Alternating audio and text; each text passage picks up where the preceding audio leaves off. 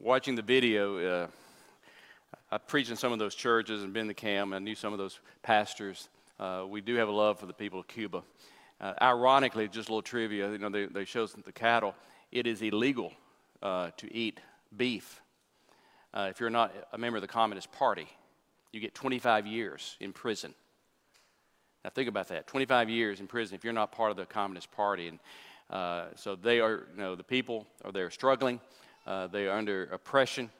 Uh, it's still one, probably one of, the, of all the places I've been, I feel more safe there than any place I've ever been because uh, the Communist Party doesn't want anything to happen to American tourists, and the Cubans love us, and they want to take care of us. And so, uh, but please pray for them, uh, and they pray for us.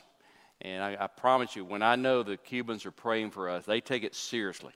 Uh, it's not just something they, they say, mark it off a checklist. They really pray. This morning, we're continuing our series on the names of God, and look with us our passage found in the book of Exodus, chapter 15. The book of Exodus, chapter 15. We're again reading with verse 22. What we're doing is we're looking at the name, some of the names of God. We cannot look at all of them because there are literally hundreds of names in the Bible uh, telling us who God is. God always reveals himself by these names, showing us who he is better, showing us how we can relate to him better, showing us his power. And so we're looking at some of the names. And today we're going to be looking at a name that this is the first time it's mentioned in the book of Exodus, chapter 15. The book of Exodus, the second book of the uh, Bible, and we have the story. The people have left Egypt, they've gone through the Red Sea, and now we pick up the story, chapter 15, verse 22. Then Moses led Israel from the Red Sea, and they went out into the wilderness of Shur. And they went three days in the wilderness and found no water. When they came to Marah, they could not drink the waters of Marah, for they were bitter. Therefore, it was named Marah. And the people grumbled at Moses, saying, What shall we drink? And then he cried out to the Lord, and the Lord showed him a tree, and he threw it into the waters, and the waters became sweet. And there he made for them a, a statute and regulations, and there he tested them. And he said, If you will give earnest heed to the voice of the Lord your God and do what is right in his sight and give ear to his commandments and keep all of his statutes, I will put none of the diseases on you which I have put on the Egyptians. For I, the Lord, am your healer. And then verse 27. And then they came to Elim, where there were 12 springs of water and 70 date palms, and they camped there beside the waters. Pray with me. Now, Father, the next few moments, we pray that you will help us to understand this name that you revealed yourself in this passage.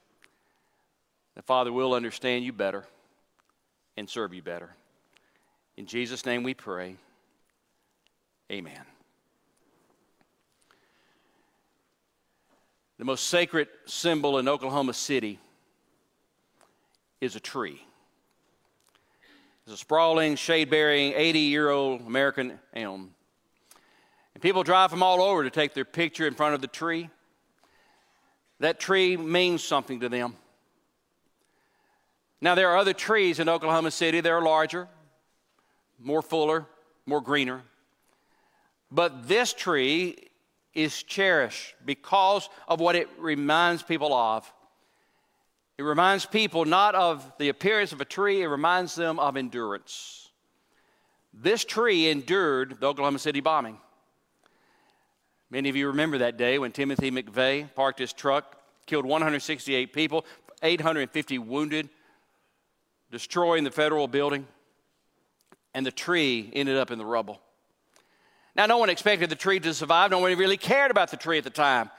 It was only after a while they noticed the tree, although it was under the, the rubble, began to bud. The sprouts pressed through the damaged bark and turned green and it gave hope to the people. And that tree became a symbol in that area. That is a tree that gives hope to people.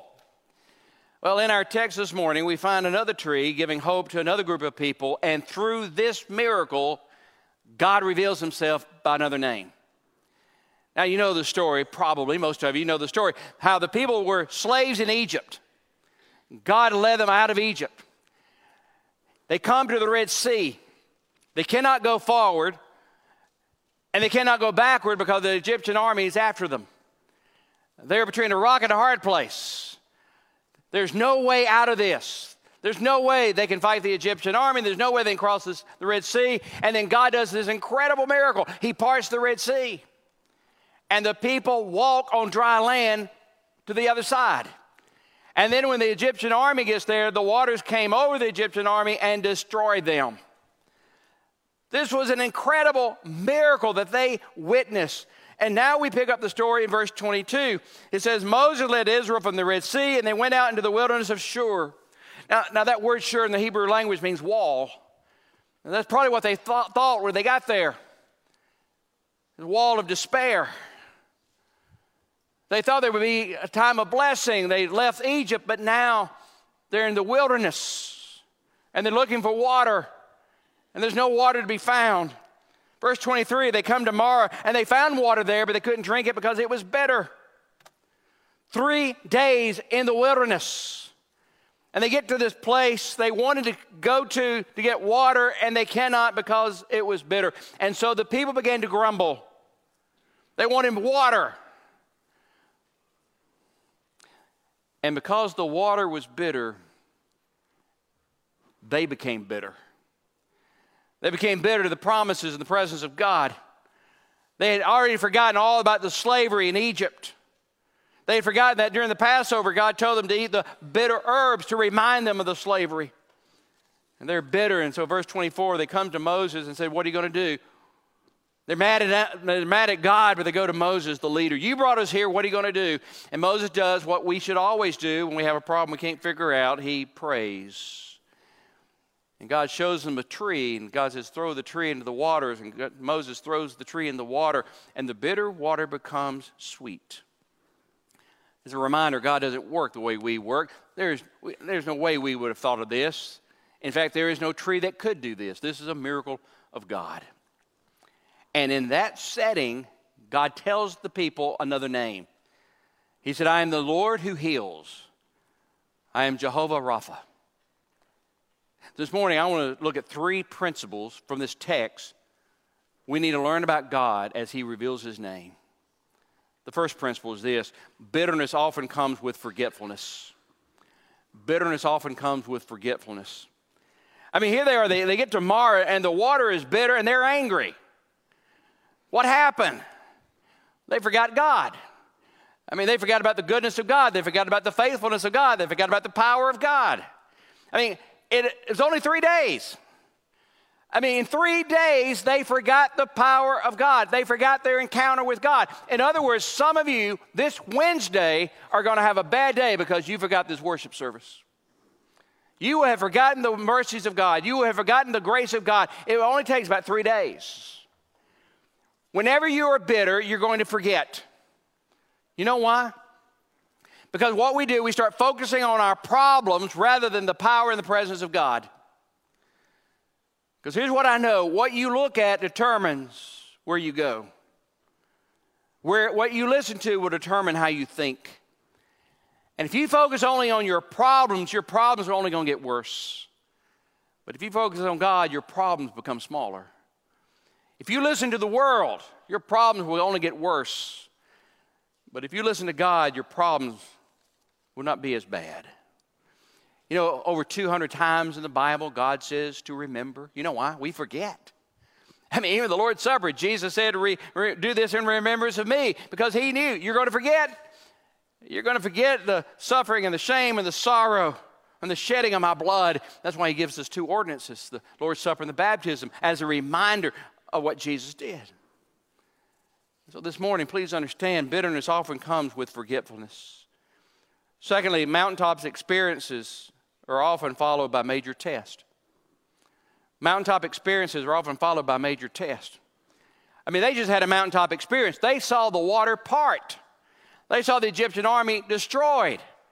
This is a mountaintop experience. In fact, back in chapter 14, verse 31, it says, Thus Israel saw the great work which the Lord had done in Egypt. So the people feared the Lord and believed the Lord and his servant Moses.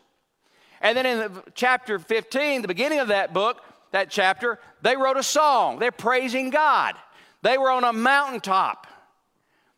And now, at the end of this chapter, the Bible says God gave them a test. God will test us, usually after mountaintop experiences. And whenever God tests us according to his will, we know one or two things. Or really, we know both, I guess. Number one, testing God's will reveal that you, if you've been paying attention or if you've just been going through the motions. Testing God's will reveal if you've been paying attention or just going through the motions. Sometimes, right after a mountaintop experience, God will give us a test to see did we really learn what we had on the mountaintop. Remember Elijah? Mount Carmel? God had an incredible miracle as he brought fire from heaven. And all the prophets of Baal were destroyed. And then what happened? Elijah finds out the queen wants him dead. Elijah becomes scared and he does a marathon. He runs until he says, It is enough, Lord, just take my life. He failed the test. He had the mountaintop experience, but he forgot what the Lord showed him. Remember Jonah, Nineveh? He preached there, and the whole city turned to the Lord, and Jonah became upset. In Jonah chapter 4, he said, Lord, take my life. Why? He failed the test. He had a mountaintop experience. He saw a whole city come to know the Lord, but he failed the test because he did not see that God is a God of grace and forgiveness because he didn't want those people saved anyway. Here, the people are in Marah. God shows them the test. They had forgotten God, they didn't learn the lesson. God took care of them. God parted waters. Don't you think God could give them some water? Please listen. We forget what God can do in our lives because we forget what God has done in our lives. That's the problem. Whenever you are tested after a mountaintop experience, God is just seeing, did you pay attention during the mountaintop? Number two, tests are designed to reveal to you something about God, something you did not know, understand, or appreciate. God is going to show them something in this test. He is going to show them something. And the first thing He's going to show them about God is you can be in God's will and still be in the wilderness. Please understand that. They're in the wilderness. They're not in the wilderness because they're outside of the will of God. They're in the wilderness because they are in the will of God. They thought, well, we're going to leave Egypt and everything's going to be fine and we're going to not have any problems. Everything's going to be great. But they go three days and they're in the wilderness. And some of you here today, some of you online, you're going through a wilderness.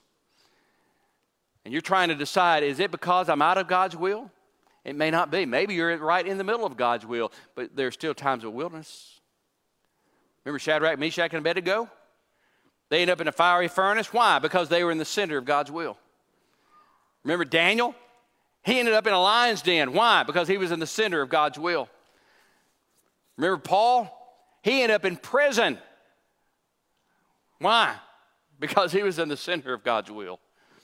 God is showing the people this lesson about Him that you can be in the center of God's will and still go through the wilderness experience.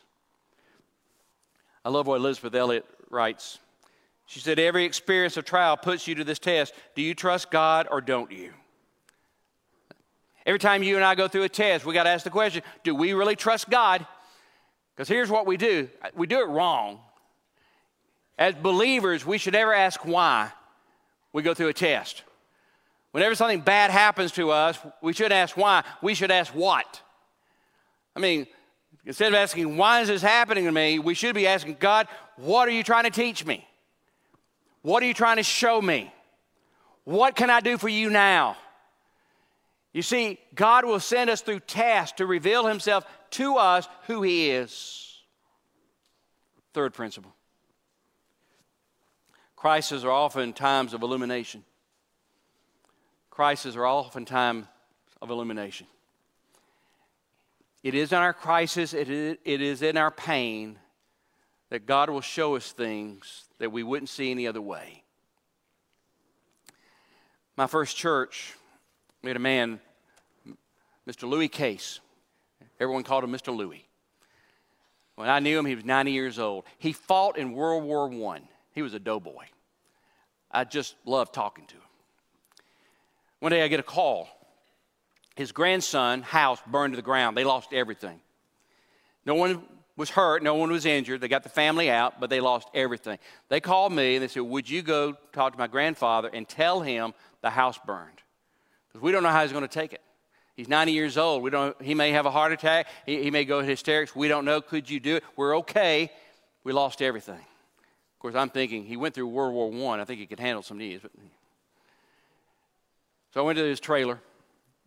We sitting on the porch and said, Mr. Louis, got to tell you something. First of all, your family's okay. No one was injured. No one's dead. But there was a fire last night, and they lost everything. And he sat there for a second. He said, Well, when I was young, our house burned to the ground and we lost everything and we rebuilt. And then he said, Preacher, in a fire, you will always know what is important. I have never forgotten those words. In a fire, you will know what's important. In a crisis, you're going to find out what's important. All of a sudden, what you thought was important is no longer important in a crisis. In this crisis of bitter water, the Lord is eliminating this incredible promise. He says, For every problem you face, I have a provision. There in the middle of the wilderness, there's bitter water, and God says, I can solve it. So in verse 14, it says, He showed, or verse 24, it says, He showed Moses a tree. That, that word literally means pointing an arrow. He said, I, I want to show you this tree, Moses. You put the tree in the water, and it'll be okay. Now, this is ridiculous. There is no tree that does this, but God is doing a miracle. And God is at this time going to point himself to the people in verse 26. He turned the bitter water into sweet water. He says in verse 25, he tested them. And then he says in verse 26, I will put none of the diseases on you which I put on the Egyptians, for I, the Lord, am your healer. God says to the people, I am Jehovah Rapha. Now, this is the first time that word, that name appears. Now, the word Rapha is used six, over 60 times in the Bible, 67 times in the Bible. It's used to describe something that's being restored, something being mended, something being cured. So in 1 Kings, we find Elijah restoring an altar. That's the word used. He's repairing it. In, in 2 Kings, we find Elisha uh, putting salt in water and, and changing it into the original state. He's restoring something. So this word is used, for example, to, to fix a torn garment. Someone that take a ripped garment and, and, and mend it and put it back together. This was a word used to describe a building falling apart. The foundation is, is, is fractured and you repair it. This is a word to describe someone who is sick and now they're cured. Do you see what God is saying? God is saying when your heart is broken and your world is falling apart, God can mend your heart. He's saying when your life is falling apart, your foundation is falling apart, when life is crashing in, I can rebuild you. He's saying when you are sick, God, can says, God says, I can restore your health, or one day I'll give you a new body. Either way, there will be healing. God is saying to the people, I will restore you. I am the healer. Now, please understand, all healing comes from God, no matter how it's done. Whether you know, immediately or through medicine or through surgery, it makes no difference. God is the healer. And usually we think about the physical healing, but the, this word means more than that. He's talking about the emotional healing.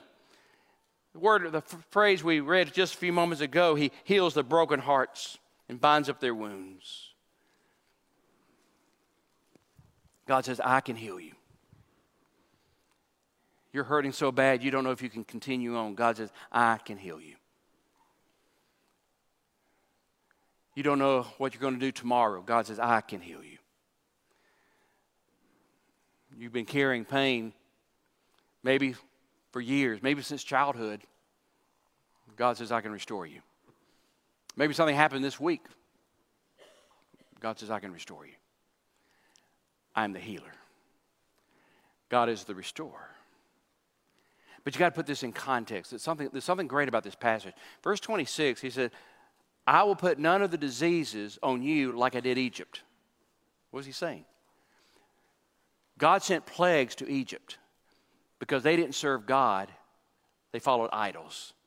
God is telling the people of Israel, look, as long as you serve me, I will not treat you like the pagan world. As long as you serve me, I will not send plagues on you. Is he saying they'll never get sick? He's not saying that. What he's saying is, I will never bring my judgment upon you as long as you serve me. God is our healer. God says, Let me heal you, let me restore you. And God still does that today. Do you know how he does it? In the book of Exodus, they took a tree, they threw it in the water, and they turned the bitter water sweet. God used another tree 2,000 years ago when his son Jesus died on it. 1 Peter 2 24 says, He himself bore our sins in his own body on that tree, that we, having died to sins, might live for righteousness. In the book of Exodus, God is pointing to another tree that's coming a tree where his son would die so he could heal us and restore us to a relationship with the Father. And I love the last verse, verse 27. Then they came to Elim, where there were 12 springs of water and 70 date palms. Do you see the picture? They're in Marah. There's no water. God is testing them in Marah. They pass the test, and God sends them to Elim, where there's 12 springs. How many tribes are there? 12. There's one spring for each tribe. What is a spring? That's fresh water flowing. You're going to have fresh water. He gave them trees so they have shade and rest. He's saying, Look, you passed through the test of Marah, and because you passed through the test, I'm bringing healing. I'm bringing refreshing water. I am restoring you. Now, to get to Elim, you got to go through Marah. Some of you may be in Marah today. Some of you are being tested today. Some of you are going through the wilderness today. But trust me, once you get through there, there is Elim. Because beyond every Marah, there's an Elim. Beyond every storm, there's a rainbow. Beyond every shadow, there's a light.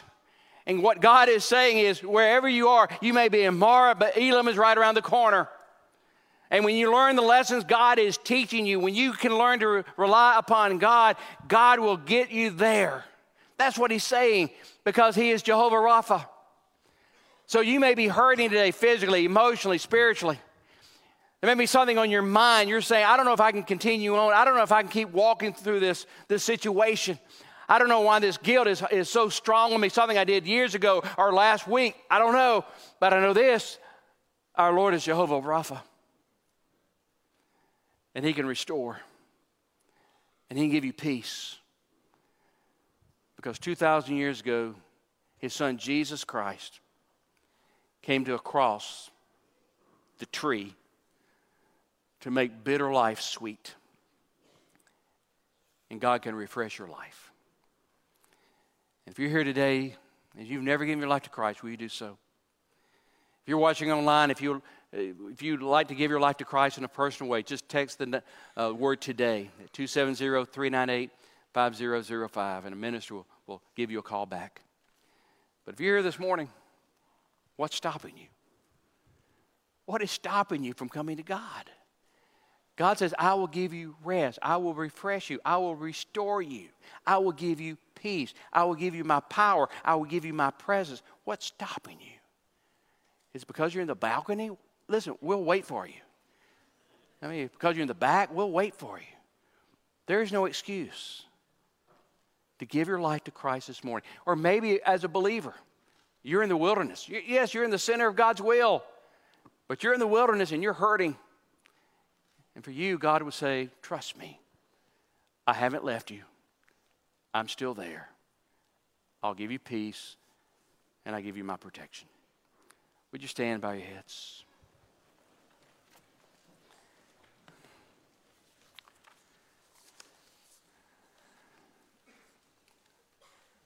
Uh, Father, right now, Satan is giving people all the reasons why they shouldn't give their life to you.